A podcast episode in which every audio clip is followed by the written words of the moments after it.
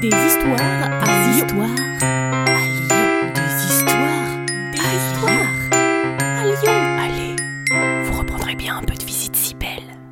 Saison de Noël. Cet épisode est une rediffusion de notre mini-série sur la fête des Lumières. Mercredi 8 décembre 1852. Cet après-midi, sur le sommet de la colline de Fourvière, la foule qui s'est amassée pour la bénédiction de la Vierge après la messe et la procession a été surprise par l'orage et la pluie battante. Il est 17 heures, la nuit est presque tombée sur Lyon. Le parvis est pratiquement désert. Le chanoine du gars s'apprête à rentrer lui aussi. Les illuminations ne seront pas pour ce soir. L'orage a fait peur à tout le monde. Hier et ce matin, les prêtres de toutes les paroisses ont placardé des avis indiquant au peuple que les illuminations étaient repoussées à dimanche. Avis La force de l'orage ne permettant pas de placer les charpentes nécessaires pour l'illumination de la chapelle de Fourvière, les fidèles sont prévenus que si le signal de l'illumination n'est pas donné à 6 heures par les habitations qui avoisinent l'église, ce sera un indice du renvoi de l'illumination au dimanche 12. Maintenant, la pluie s'est arrêtée. Le ciel s'est même bien dégagé en fin d'après-midi mais ça ne serait pas raisonnable de donner le signal à 18 heures. Tout le monde doit probablement vaquer à d'autres occupations. Il va rentrer chez lui. Sur le parvis, sous les bourrasques froides qui se font de plus en plus espacées, le contremaître Roger Guillot attend patiemment. Il ne sait pas comment ça lui est tombé dessus, mais lundi, le patron lui a demandé de superviser l'installation des feux de Bengale le soir de l'inauguration. Celui qui devait s'en charger a eu un accident et il faut le remplacer. Les feux de Bengale, les feux d'artifice, il n'y connaît rien du tout. Mais comme il a supervisé toute l'installation de la statue, il connaît tous les abords du clocher, de la chapelle, il sait où sont les dangers, et surtout, il connaît la statue, ses 5 mètres 60, ses 3 tonnes de bronze par cœur. Il saura déceler s'il y a le moindre risque. Comme les illuminations ont été décalées à dimanche, ça l'arrange bien. Il aura bien le temps d'aller causer avec les artificiers, au moins ils pourront travailler dans de meilleures conditions. En tout cas, c'est terminé pour ce soir. Il va pouvoir enfin dormir tranquille. La Vierge est là-haut. L'inauguration a eu lieu, en partie du moins. Tout va bien. En bas de la colline, sur le pont du Rhône, Gabrielle rentre chez elle. Après une journée épuisante de travail, elle est allée comme tous les soirs rendre visite à son mari, malade, hospitalisée à l'Hôtel Dieu. Elle a complètement oublié cette histoire d'inauguration. De toute façon, elle n'aurait pas pu assister aux célébrations. Et les illuminations sont annulées. La seule chose à laquelle elle pense ce soir, c'est au bassouillon, la soupe claire qui les attend, ses enfants et elle, comme seul dîner. Sur le pont, le vent glacial bleuit ses doigts. Ils ont trempé toute la journée dans l'eau brûlante des lessives et maintenant ils gèlent. Elle sent des larmes qui perlent au bord de ses yeux. Ce doit être à cause du froid mordant. Ou peut-être à cause de son mari, dont l'état n'a pas l'air de s'améliorer. Ou peut-être à cause de la faim qui la tiraille. Il est presque 6 heures et Gabrielle traverse la place du pont. Elle marche vite, elle prend la grande rue de la Guillotière. Arrivée à l'angle de la rue des Asperges, les cris d'un enfant la sortent de ses pensées. Regarde, maman Gabrielle lève les yeux.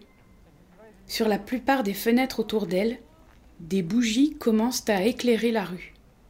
Elle se souvient alors des illuminations. Mais elles avaient pourtant été annulées. La mère du petit qui a crié lui répond. Viens vite, on va rentrer, on va mettre des bougies nous aussi. Il ah, n'y a pas de raison que la fête se fasse sans nous. Gabrielle accélère le pas. Elle voit la lumière qui se propage peu à peu dans les rues, sur les fenêtres, il y a de plus en plus de bougies partout. Alors elle se met à courir jusque chez elle. Quand elle entre dans le minuscule appartement, ses enfants sont dans le même état d'excitation. Sa fille, Jeanne, du haut de ses neuf ans, s'exclame Maman, regarde Tous les voisins ont mis leur lumignon Tous ensemble se saisissent des bougies qu'ils avaient soigneusement préparées. À leur tour, ils les allument et les posent sur le rebord de la fenêtre. Gabrielle sourit, plisse les yeux. Une dernière larme coule sur son sourire. Puis, sans se concerter, chacun met son manteau et ensemble ils ressortent dans le froid de décembre. Sur la colline, le chanoine Dugas et le contremaître Roger Guillot viennent de se croiser. Ils se sont souhaités bonsoir et vont rentrer chez eux. Roger Guillot va dire aux ouvriers qu'ils peuvent rentrer, et le chanoine retourne dans la chapelle pour remercier une dernière fois la Sainte Vierge pour cette belle journée avant de partir à son tour. Soudain, dans le silence et la nuit noire, ils entendent une sorte de clameur sourde qui vient de loin. Ils n'ont pas le temps de se poser la question. Un apprenti court à leur rencontre. Patron Patron, venez voir, vite Le chanoine relève le bas de sa soutane et court après Roger qui court après son apprenti. Il s'approche de la balustrade qui surplombe la ville de Lyon. Il voit les lueurs des bougies qui illuminent les quartiers périphériques de la ville. La Croix-Rousse, la Guillotière sont toutes illuminées, et peu à peu la lueur semble se propager vers le centre de la presqu'île. Le chanoine du gars regarde, stupéfait, la bouche ouverte, puis il se retourne vers Roger Guillot. Où sont vos ouvriers? Ils sont déjà partis Mais Guillot n'a pas encore eu le temps de les congédier. Nous devons allumer les feux de Bengale. Guillot devient blême. Quoi? Maintenant? Mais. Dugas l'interrompt. Regardez cette ferveur populaire, cette piété, cette dévotion. Nous devons allumer les feux de Bengale pour éclairer la statue de la Vierge et montrer à tout le peuple lyonnais que la Mère de Dieu veille sur ses enfants. Roger Guillot a vu la lueur dans les yeux du chanoine, la même que celle qu'il voit se propager dans les rues de Lyon. Il fait demi-tour, court en direction des ouvriers pour leur donner l'ordre de réinstaller les feux de Bengale. Le chanoine Dugas, encombré par sa soutane, vient les aider avec les énormes feux d'artifice sous la statue. Dans la grande rue de la Guillotière, il y a une foule de plus en plus dense. Maintenant, il y a des bougies pratiquement sur toutes les fenêtres. Gabrielle ne dit rien. Elle admire cette lumière, cette chaleur. Tous les ouvriers comme elle qui s'exclament et qui rient. Pierre, son fils aîné, a beau avoir 15 ans, il regarde toutes ces bougies avec les yeux d'un petit garçon. Un nouveau sourire se dessine sur le visage de Gabriel. Ils suivent la foule, traversent le pont du Rhône et se dirigent en direction de l'immense place Louis le Grand. C'est ainsi que se nommait la place Bellecour. Au milieu de la foule, Gabriel sent une main sur son épaule. Derrière elle, c'est la femme du patron de son fils cadet, Philippe, qui lui sourit. Gabriel, je suis contente de vous trouver. J'ai hésité à aller chez vous, mais je me suis dit que vous n'y seriez sûrement pas. Philippe m'a dit que votre mari était malade, que c'était dur avec un salaire en moins. Tenez, je vous ai apporté une grosse miche de pain. C'est pas grand-chose, mais au moins vous tiendrez quelques jours en mangeant un peu mieux. Gabriel n'a pas le temps de la remercier. Elle s'est volatilisée dans la foule. Les larmes lui remontent au bord des yeux. Là-haut sur la colline, on court, on crie des ordres. Roger Guillot est en sueur et le chanoine Dugas a tout sali sa soutane avec de la boue. De temps en temps, l'un et l'autre jettent des regards furtifs à la ville qui brille de plus en plus. Mais ils n'ont pas le temps de s'émouvoir, il faut faire vite. La clameur leur parvient de plus en plus nettement. Ils n'en sont pas sûrs, mais ils ont l'impression que tout Lyon s'est donné rendez-vous sur la place Louis-le-Grand et sur les quais de Saône. Tout le monde attend de voir la statue illuminée. Alors ils redoublent d'efforts. Sur la place Louis le Grand, la foule est bruyante et joyeuse. Tous attendent quelque chose et ils ne savent pas vraiment quoi. Ils admirent peu à peu les bougies qui s'éclairent sur les grandes façades de la place. Les badauds qui sont allés jusqu'au quai de Saône admirent les bougies se refléter dans l'eau. Il est presque 8 heures. Là-haut, les feux de Bengale sont enfin installés. Guillot crie à tout le monde de s'écarter, de repartir derrière la chapelle pour se mettre à l'abri. L'artificier s'avance. Il jette un regard à Guillot, qui hoche la tête. Il prend la bougie, protégée du vent par une petite boîte en verre, allume un cierge, long et fin, puis il allume une mèche, puis une deuxième, puis une troisième. Il les allume toutes le plus vite possible. Guillot voit qu'il ne tremble pas. L'artificier se relève et se recule en courant, imité par Guillot. Sur la place Louis-le-Grand et sur les quais de Saône, la foule bruyante s'est tue dans un hoquet d'admiration. Les feux se sont allumés presque simultanément. D'immenses flammes se dressent sous le rocher. Quelques secondes de stupeur, on admire l'or de la statue de la Vierge qui resplendit, ses mains tendues en avant vers la ville.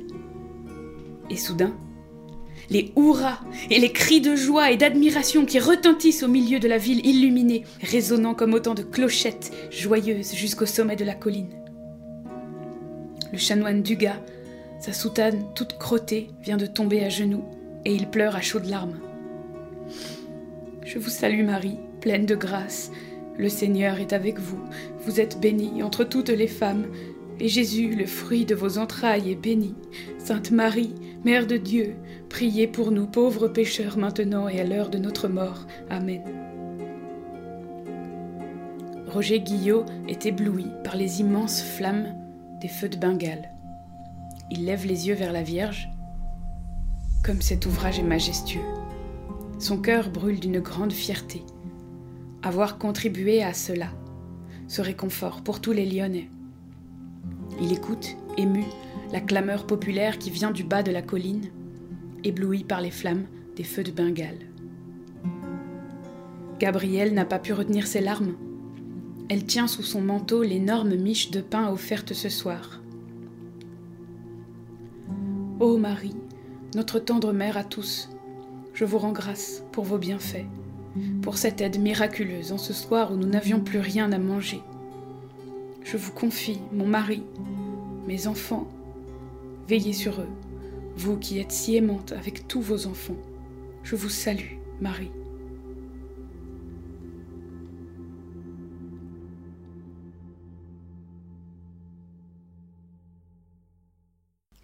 Cette soirée du 8 décembre 1852 allait rester dans les mémoires pendant longtemps.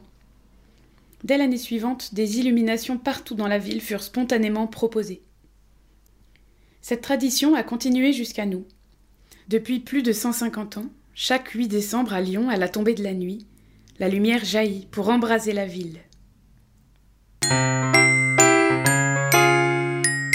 Vous reprendrez bien un peu de visite si belle.